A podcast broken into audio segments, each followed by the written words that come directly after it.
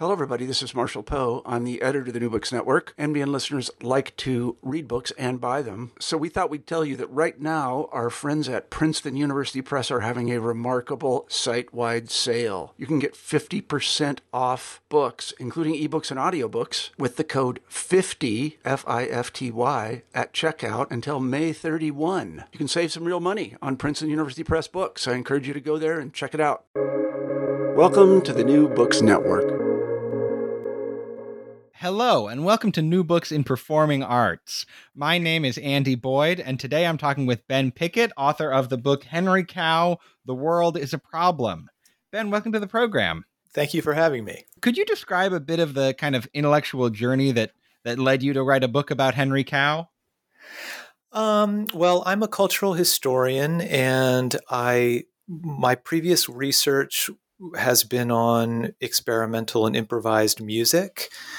Um, and I've specifically always been interested in where that um, aesthetic and intellectual formation has come up against its edges, how it's defined itself against various others. And I had previously done more work on um, a boundary with the Black avant garde, the free jazz avant garde, specifically in New York in the 1960s, and the kinds of overlaps um, that that movement shared with the world of experimental music associated with John Cage, and how various borders were drawn and redrawn between those two worlds. And I had been looking for a case to that would allow me to examine the border between those worlds and popular music because I had a feeling that um, those three things were coming into relation a little bit later in the 1960s, and I wanted to, yeah, investigate that relationship. I mean, um, oh, sorry. Oh, go ahead. Go ahead. I would add that um, the idea of like what what is experimentalism in relation to popular music? I thought that could be an interesting historical question not a formal or philosophical one. Like a, a, philosophical approach would be what does it mean to experiment in popular music? I was not interested in that. I wanted to know about uh, when historical actors were began to position themselves in relation to the kinds of questions and discourses that were already associated with experimental music. And I thought that that could happen. Uh, that that was happening probably by, by, the late 1960s, and Henry Cow seemed like a good way to um, to get into this problem, just because the band uh, related to a lot of different fields that one might associate with experimental music or with adventurous music. You know, they collaborate. They collaborated with composers. They uh, performed with free jazz musicians. They collaborated with art rock people like Robert Wyatt, Pink Floyd. They toured with Captain Beefheart and Faust. So I kind of thought that Henry Cow turned inside out would let me talk about these intersections in a productive way. Sure. Yeah, that totally makes sense. How would you uh, describe Henry Cow to someone who's never heard them? Um, well, there were many Henry Cows. Um, the band, you know, the band was founded in May 1968 by two undergraduates at Cambridge University, Fred Frith and Tim Hodgkinson, and they lasted for 10 years. And many different members of that group came into and out of the organization over those 10 years. Uh, 10, 11, 12 people, depending on how you count. So we're dealing with a lot of different influences and histories that changed the sound of the group over that period. Um, I would say their music ranged from a jazz based um, uh, free improvisation style to a more electrified chamber music um, feel. They played fully notated and composed works. Um, they did a lot of open improvisation with live electronics. They worked with tape um, very productively, noisy experiments um, with live and recorded sound. Um, so, yeah, they were a little bit all over the map. I mean, it was for the most part difficult music, I would say, after the first five or six years. but it's still, I mean, most of it, or at least most of it that I've, I've heard, is still kind of grounded in a rock idiom, right? Yes. I think ultimately, well, one of the one of the anytime you look at histories of musical genres, you find that um, despite a rhetoric around the erasing of boundaries among genres, those boundaries are constantly getting reaffirmed by other um, uh, uh, other institutions that uh, would contribute to the formation, like journalism, for example, or educational institutions. So Henry Cow did its best to confuse genre space, but I would say that they were firmly rooted in rock, not just by the background of most of the musicians, not all, but most, um, but also in how critics continued to write about them. Mm-hmm. But part of it is also the difference between the public record and the private one. Henry Cow recorded four studio albums during their lifetime. Um, three of those were for Richard Branson's Virgin Records, and a fourth was for their own label right at the end of the right before the band broke up. And their studio albums were always quite a bit different from what they were actually playing on stage. And they were primarily you know, a touring live band. And that's where they got into some really interesting musical territory, in my opinion. Some of that is preserved on the studio recordings, but not a lot of it. Uh, those later, I should say, those um, those live recordings have eventually come out in reissues and bootlegs and stuff, and give a much fuller, better picture of what the band was up to. So when you were re- writing this book, did you sort of like listen to hundreds of hours of soundboard tapes and stuff like that? More than I would like to admit or recall, yes. Yeah. Um what we've said so far about this band might make people think they're sort of what you might think of as like a jam band. Um, but how did their the way they approached improvisation differ from the way that say, you know, the Grateful Dead approached improvisation? Oh, that's funny um, that you put it that way. I remember one uh, one of my. I did a lot of interviews for this book because, um, for the most part, everybody is still around. And um, Jack Balchin, who was one of the longest uh, members of the organization as a roadie and technician, I remember him telling a story of. Uh, uh I think when Lindsay Cooper first joined the band, uh, and the group were just running through some music uh, to to, to um, you know break her in break her into the band and experiment with how they could play together and um, let's say Balchin remembered that the style was something a little bit more like jazz rock or something, maybe something a little generic and boring. I remember he said that he yelled out over the uh, over the mix, "That's not improvisation, that's jamming." but um, yeah, I would say that ultimately um, by 71, 72, that is a couple of years into their existence, Henry Cow had settled on improvisation as a kind of technique to get out of themselves, get out of a situation and into a new one.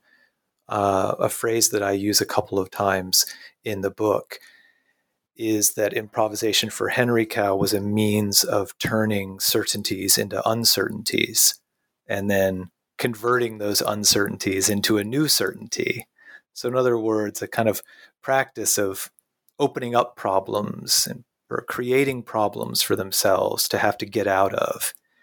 Um, and that's the way that I think that kind of abstract and expansive philosophy of improvisation feels the most true for me in relation to this group. That is, not at simply as a style of soloing over mm-hmm. Uh, a series of chord changes, which they also did, but so much more. One of the um, documents that you reproduce in the book is an early set list from I think one of the first Henry Cow shows. And what striked what strikes me about it is that it is just sort of uh, utterly generic as a as a list of like American blues and R and B covers. Um, that you know, it could have this could be an early set list by the Rolling Stones or by the Who or by the Kinks or or whoever. So, how did Henry Cow sort of break off of that that path of doing kind of blues based rock music and and find their way to this more experimental music? That's a great question. Yeah, that's I, I, know the set list you're talking about. That was characteristic of the era era that I think I referred to in the book as um, standard issue white boy blues. Sure. um, they're, you know, like everybody age 18, 19, 20, especially musicians, their aesthetic frame of reference is expanding dramatically and very quickly during those years. Um, they're trading records they're learning about uh,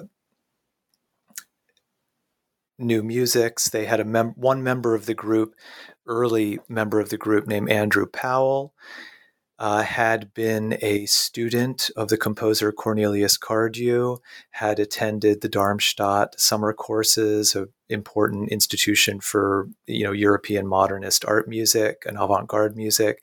He was passing them recordings of music by uh, Luciano Berio or Karlheinz Stockhausen, Terry Riley.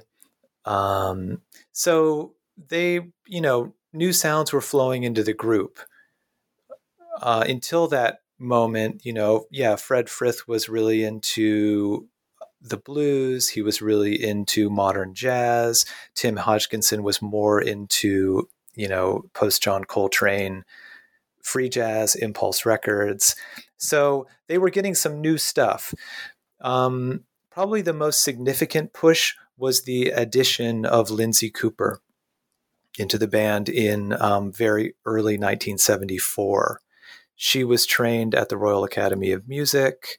She played the bassoon and the oboe. She would soon add the flute and the saxophone and a couple of different saxophones to her instrumentarium.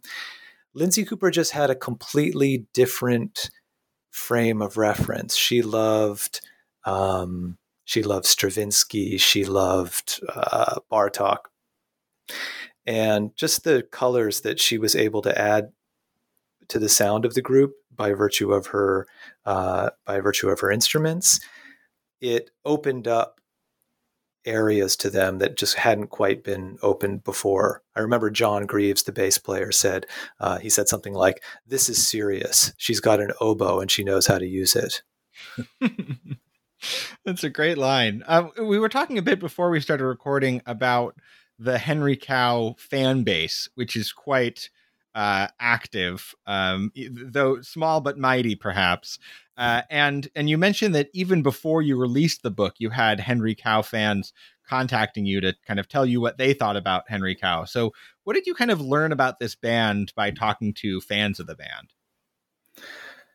Yeah, that's. I mean, it's funny to think about that. For me, I have my past research and my current research, for the most part, is on musical topics that are rather esoteric.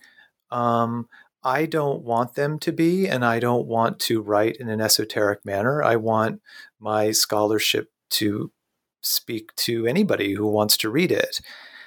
However, when, as I quickly learned, like we were saying before, when I started working on a book about a rock group, that amplified those um, those concerns there were people who were letting me know that they were really interested and um, excited to read whatever it was I was going to write. And I had never been in that position before. I had written about living people, I still do. Um, I enjoy writing about living artists. I, I, enjoy doing interviews. I enjoy the um, the kind of ethical entanglements, the trust and the difficulties of working with living people. Um, so I had some experience, but yes, a fan base that was a new that was a new term that I had to negotiate. I should say, um, another way to answer your question is the following I don't think, I never thought of this book as engaging in fan studies. I do not do fan studies. I didn't really write the book because I love Henry Cow. You know, there were other reasons that, or that, or that I loved Henry Cow's music. So, you know, some of their music I like a lot, not all of it. Um, it so it wasn't about love of the love of the aesthetic product, which is how a fa- that's what a fan cares about, right?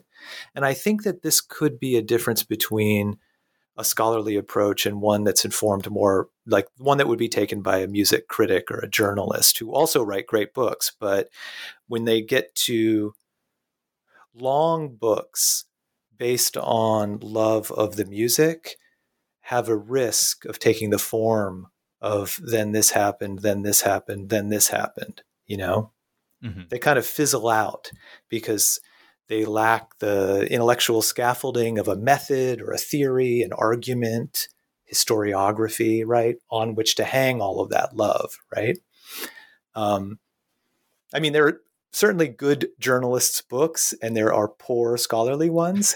right. But, uh, but in yeah. I mean, most of the you know somebody writes a biography of the Rolling Stones. They're they're trying to tell you what happened and you know how Sticky Fingers was recorded, not necessarily you know how how Rolling Stone fits how the Rolling Stones fit into the sort of uh, dialectic between high and low culture or whatever. Exactly. There's exactly. a different aim there. Yeah. And however, to come back to your question about fans and the readership for the book. Um, what I learned in this project is um, that one has a certain responsibility to those people too. They're very important to the history of this band. They're the ones who were doing the archival and collection work that allowed me to sit with bootleg and board recordings for a year and a half, you know? I wouldn't have been able to do that without those colleagues. I consider them colleagues. Um, so for me, as a writing problem, this became well when when I when I when I describe there there are various points in the book where I try to describe the music, um, this piece or this track on an album or this improvisation, uh, the style of improvisation they were. Um, uh, they were performing in the spring of 1977 or something that when i got into descriptions of the music i kind of set myself the goal of describing it in a way that like anybody who would like this music would that's how they would think about it you know what i mean like mm-hmm. regardless of whether i loved it or not i would like force myself to be a fan and write about how a fan maybe would hear it and i found that to be a really um, productive approach. I really enjoyed that, um, and I feel like it made me. Uh, it in I don't know. It increased my resp- my sense of responsibility to the people who were going to be reading it. You know, even if they may have had uh, a different way of hearing this or that song than the one that I had. Right. Yeah. There's something um, very intimidating about writing a book that's going to be uh, read by like non-professional nerds, you know, like that that they might know, you know, exactly when each piece premiered first live, and you maybe don't know that t- type of detail, but you have a different kind of training and different resources that you can bring to bear on the same material. And they, many of them helped me enormously with mm-hmm. exactly those details you just mentioned.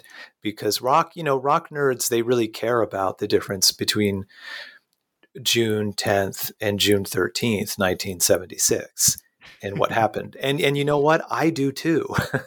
um, but it's always good to have other people who share that obsession uh, with minutia double check that you're not if because if you know you have a lot you have a certain responsibility when you're writing a book that's going to end up on library shelves for decades. You have a responsibility to make sure your facts are right. And by the way i've already discovered like one or two where i didn't quite get it right or something fell out in edit in the editing process.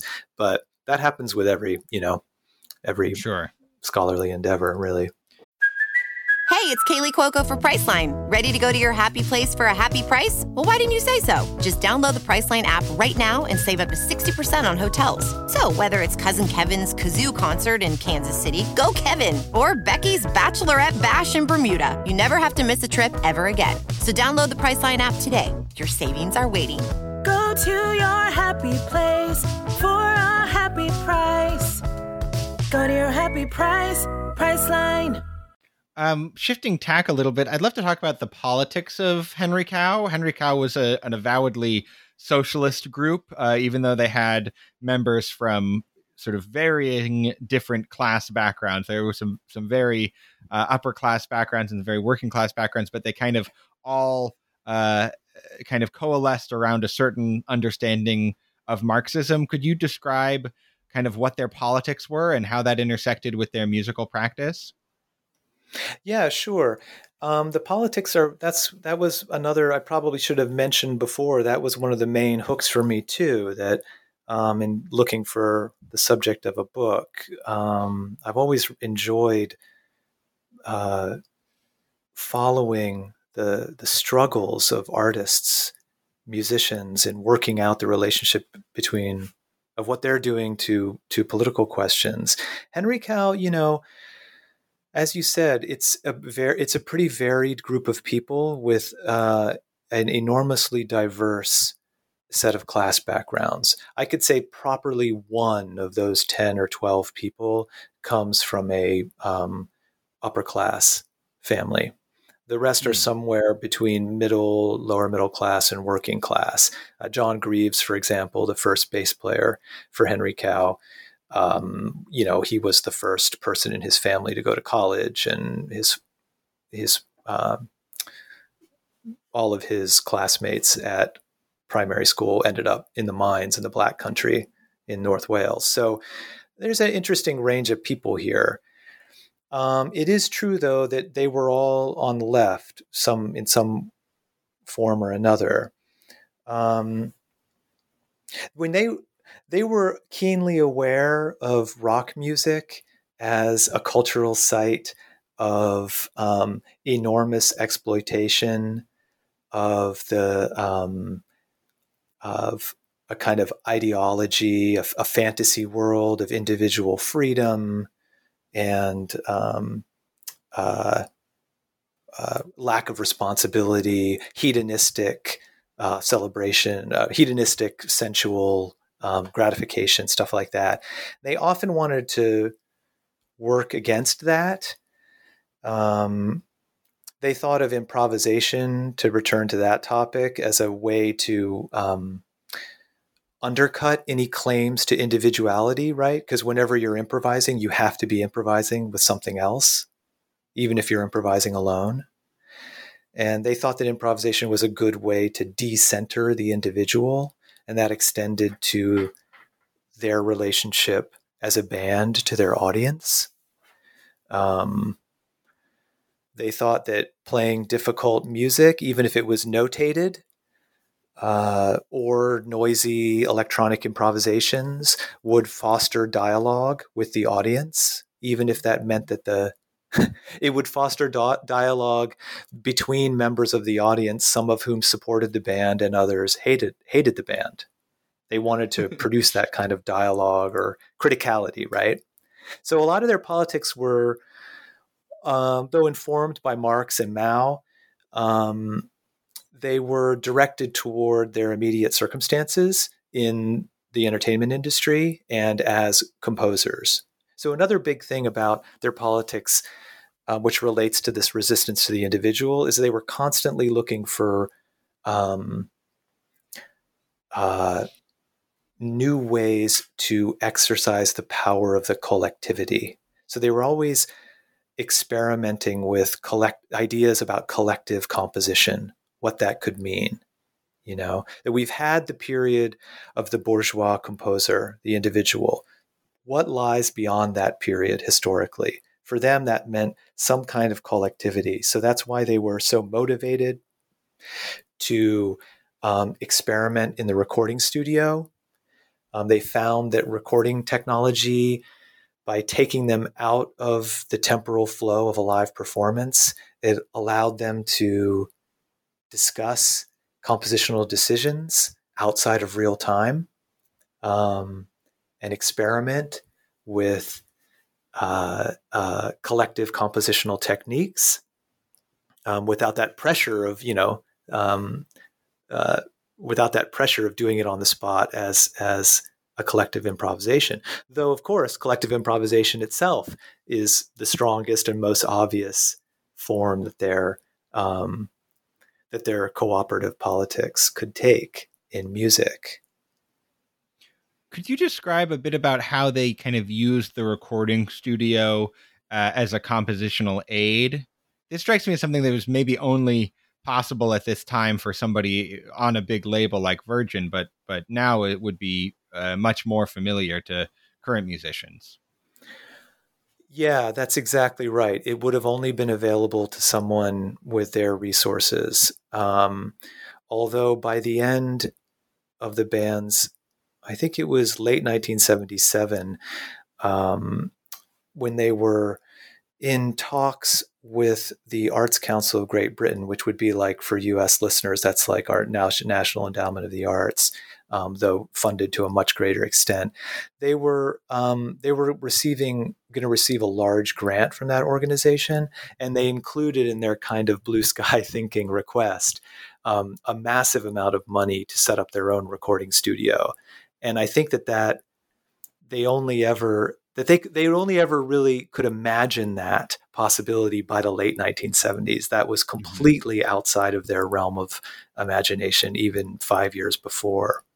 But um, yeah, the I mean, a good example of their collective studio practice, I think, can be found on the the second side of their 1974 album, Unrest which I think is one of the best sides of music they ever recorded, and particularly a piece called Deluge. Um, when they recorded, remember before I said they they tended to they tended to create problems for themselves, to force themselves to find solutions, and I think of that as a fundamental, fundamentally improvisational, you know, stance on the world. The world is a problem, and they that's what that's um, that's what they were doing in the second half of Unrest. They didn't have enough material to fill out a whole album. They booked the time, and they were anyway, and they were going to force themselves to come up with that material. In the case of so, they did a lot of improvising together as the whole group, um, smaller subsections of the group, editing, overdubbing. In the case of Deluge. Um, I think it was drums, bass, and guitar were noodling around together, recorded a bit of an improvisation, a beat, a loose beat. And um, the group was listening to it later and they thought, oh, maybe, you know, we could use this. Yeah, we could use this. But um, you don't, but you don't do, you're not doing that as long as we need you to do that. So, okay, uh, let's, let's make a tape loop well, we'll cut the tape and we'll just repeat it. So Deluge is based on a, a long loop. I can't, I think it's 40 seconds. Um. It's hmm. probably, you know, I mean, it wound all the way around the control room when they were doing the recording. It was a very mm. long loop. Um, once they had made that loop, then uh, Lindsay Cooper could go out into the live room, monitor the loop as an accompaniment, and overdub uh, another improvisation on top of that. I think on, I can't remember, on soprano sax or something. Uh, then they all came back in together, listened to the mix. Oh, okay, I drop Lindsay out for this, you know, for these first minute and a half, then bring her in later.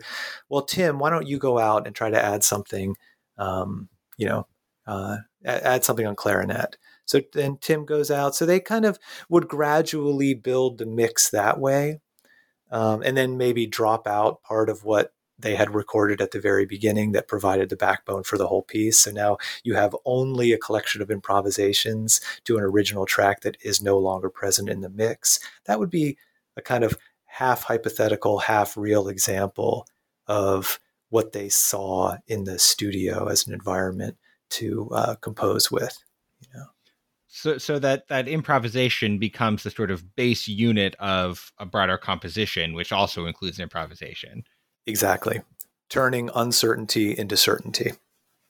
Yeah. Um, that seems like something not a lot of other people were doing at the time. I mean, I think of maybe, uh, you know, an album like Tribute to Jack Johnson. I think Miles Davis recorded that album in a similar way of kind of picking stuff out of these long, hours long jams and and kind of stitching it together. Was that something that they had kind of been inspired by in the jazz world? Um, to my knowledge, no their immediate, ins- although what you said is right. Yes, Miles Davis was putting together albums by the late 1960s in exactly that way. Um, except, of course, it was Teo Macero who cut the tapes together. In other words, it was one person making the decisions mm, about yeah. cuts, sculpting stuff, right? Henry Cow, everybody, it, I think Tim Hodgkinson said later, um, he said something like with henry cow the like the band was always there. It always had to be the band acting as one. And that made them enormously inefficient. It, it made certain processes really frustrating.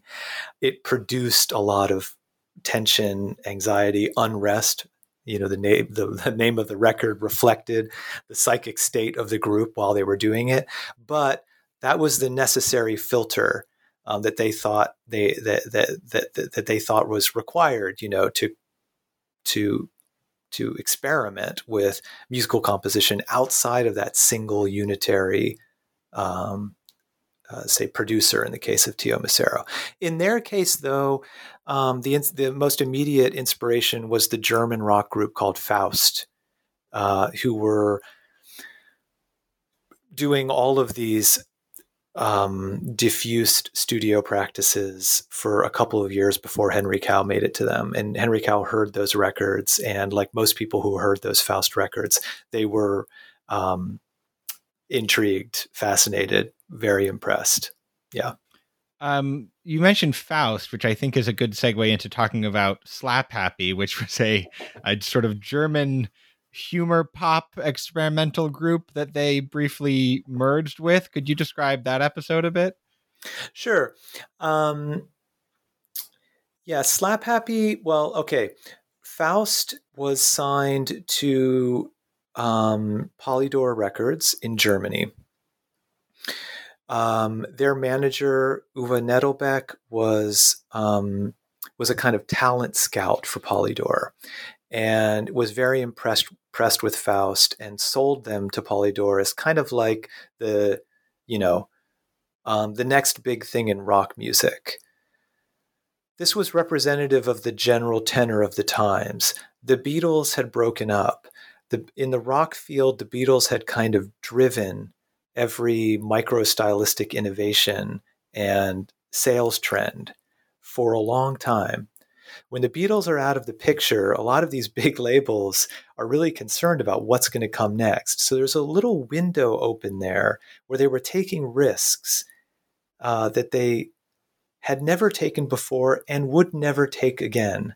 And that window closes by 74 or 75, something like that. So Faust slipped through that window. As did Henry Cow at Virgin. Exactly. And by the way, Virgin, of course, signed Faust after Polydor dumped them. And it's Virgin who released uh, Faust's uh, third studio album, as well as the Faust tapes, which is a collection of studio outtakes that was uh, sold basically as a sampler. So you have Faust there in Hamburg uh, working with Polydor. Nettelbeck also sold to Polydor um, the pop project Slapp Happy. Slapp Happy was Anthony Moore and Peter Blegvad. Blegvad was an American living and going to school, going to attending university at Exeter in the UK. Um, Anthony Moore was a Brit who was living in Hamburg. Um, they had they had attended secondary school together. Moore and Blegvad. They were old friends. They wrote pop songs um, together. Anthony Moore was also what I think he, he in the at that time, he would have said he was also a more serious composer, writing um, tape loop based minimalist music that was reminiscent of a Terry Riley or somebody like that. So um, once they got their pop deal, they couldn't believe it, and they it, they extended the joke as long as they could, and eventually they added Dagmar Krause. Um, in fact, they added Dagmar Krause, the singer, during their first recording session for Polydor because it became quickly evident to everyone there that Peter Blegvad was not going to be a good enough vocalist to carry this band. Um, I think Peter's pretty good, but um, D- he wasn't at Dagmar's level. So Dagmar stepped in. She became the glue that really um, turned Slapp Happy into something serious. And um, that trio recorded its first two records with the rhythm section of Faust backing them up. And they recorded at Faust's studio in Wümme outside of Hamburg. So once Slapp Happy also got dropped by Polydor, um, they were looking around for a new label. Virgin Records had made um, was you know Virgin Records had released its first um, albums in er, in the spring of 1973. Um, they had already had a reputation as uh, a home for oddball, strange, somewhat unusual, um, high-minded connoisseurs rock music, right? So a cassette of Slapp Happy naturally made its way to Simon Draper, who was um, the artistic director of the label. And Simon played that cassette for members of Henry Cow in the in Virgin's offices off Portobello Road, and Henry Cow loved it. They thought it was great. They thought that that Virgin should sign Slapp Happy, and um, they volunteered to serve as Slapp Happy's backing group um, when they came to record their first studio album for Virgin, and that's exactly what happened. Um, how did that collaboration go? It was another example. So this happened late 74. It was another example of going in there with half finished material, in other words, a problem, and using everything they had available to them to solve that problem. They used the they experimented with recording techniques, with orchestration and arrangements. They everybody really loved it. Um, Anthony Moore, Peter Blegvad, Dagmar Krause, they were all um, highly educated, sophisticated bohemians. You know, Anthony Moore was composing music for experimental films. He uh, he was making fantastically inventive music, completely outside of any accredited um, educational background. He he didn't have a composition teacher or anything. He didn't care about any of that. He was just making incredible music. Uh, Peter Blegvad had more of a background in the literary arts and poetry. He knew everything about the history of the avant garde. These were just really fun people to be around. And when they finished that record, which would end up being called Desperate Straights, Henry Cow invited Slapp Happy to help them with their next record, In Praise of Learning. So that they went and recorded that in the winter of 75. Having Dagmar Krause was presented a whole new set of possibilities and problems, you know, because when you have a singer, you need the singer has to have something to do. And that means that she needs words, and that means somebody has to write lyrics. So this was a new problem for Henry Cow that they loved. It opened up a dimension to their of their politics um, to explicit statement, which had not been there before, really. Um, so it became in the course of recording that album, however, it became evident that it would be more difficult to integrate Peter Blegvad and Anthony Moore into Henry Cow.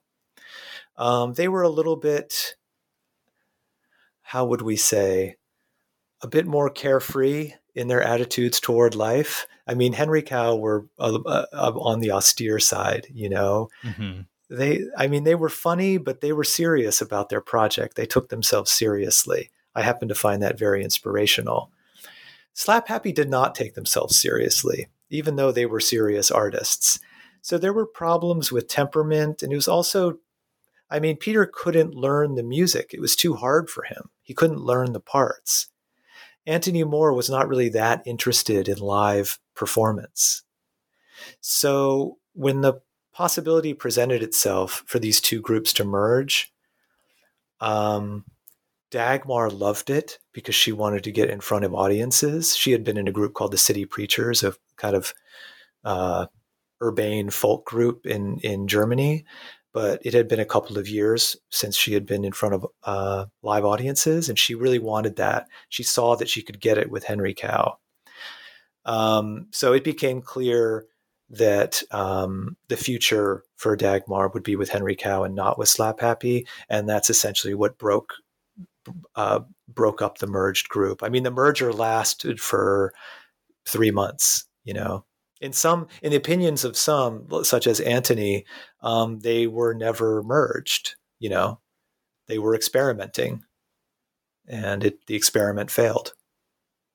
So the band Henry Cow broke up in 1978, but many of the members of Henry Cow have since gone on to to continue making music. Could you tell us a bit about their kind of post Henry Cow careers?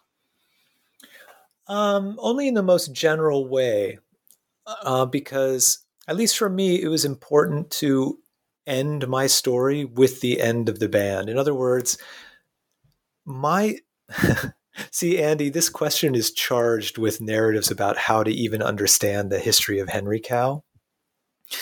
Um, so for that reason, it's a little bit complicated. In my opinion, the work that Henry Cow had to do, the work that Henry Cow set itself to tackle, was the problem of collectivity, how to struggle together and against themselves, against uh, against themselves and against the world, okay, and with the world.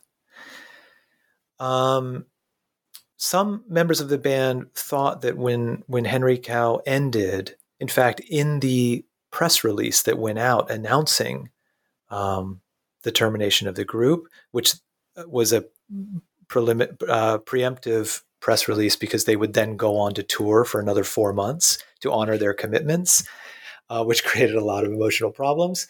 Um, in that press release, um, they said, um, Henry Cow, the group has will come to an end, but the work continues. And not everybody agreed with that because the work, the problem was the problem of collectivity, not continuing on separately, right? Um, so, having said that about the general shape, why the question is is complicated, I will just say that all of them go on to extraordinarily impressive careers, um, often in collaboration with each other in various subgroupings. Um, the most notable being Art Bears, the group, the fantastic group of Fred Frith, Chris Cutler, and Dagmar Krause um, in the immediate aftermath of Henry Cow, but lots of other groups.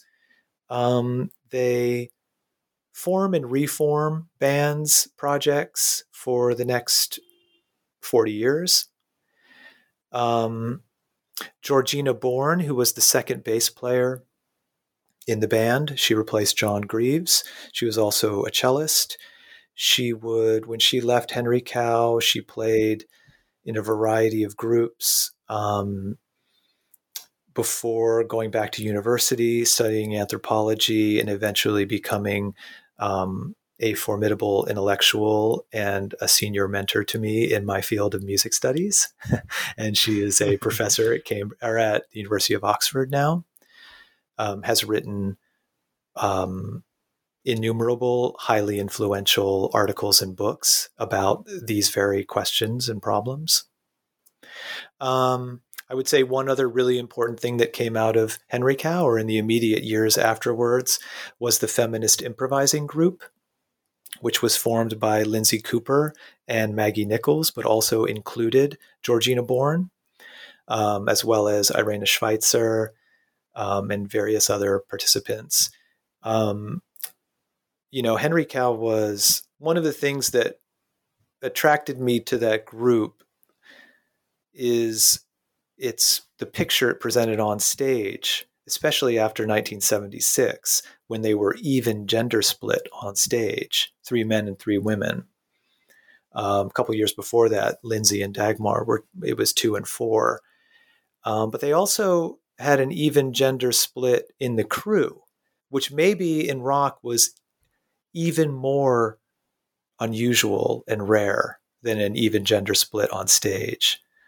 And um, so if you want to tell a story uh, in rock, you know, that has women in it, you don't have a lot of options. And that appealed to me about this band.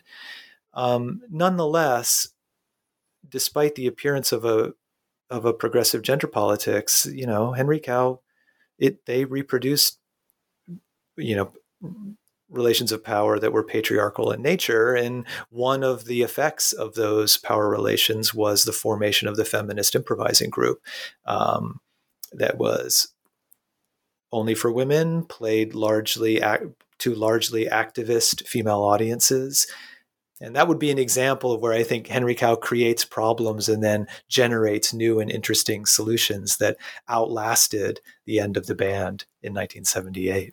Well, Ben Piekut, I think that's a, a, wonderful note to end on. Thanks so much for being on New Books in Performing Arts to talk about your book, Henry Cow The World is a Problem. Thank you so much for the invitation, Andy. It was my pleasure.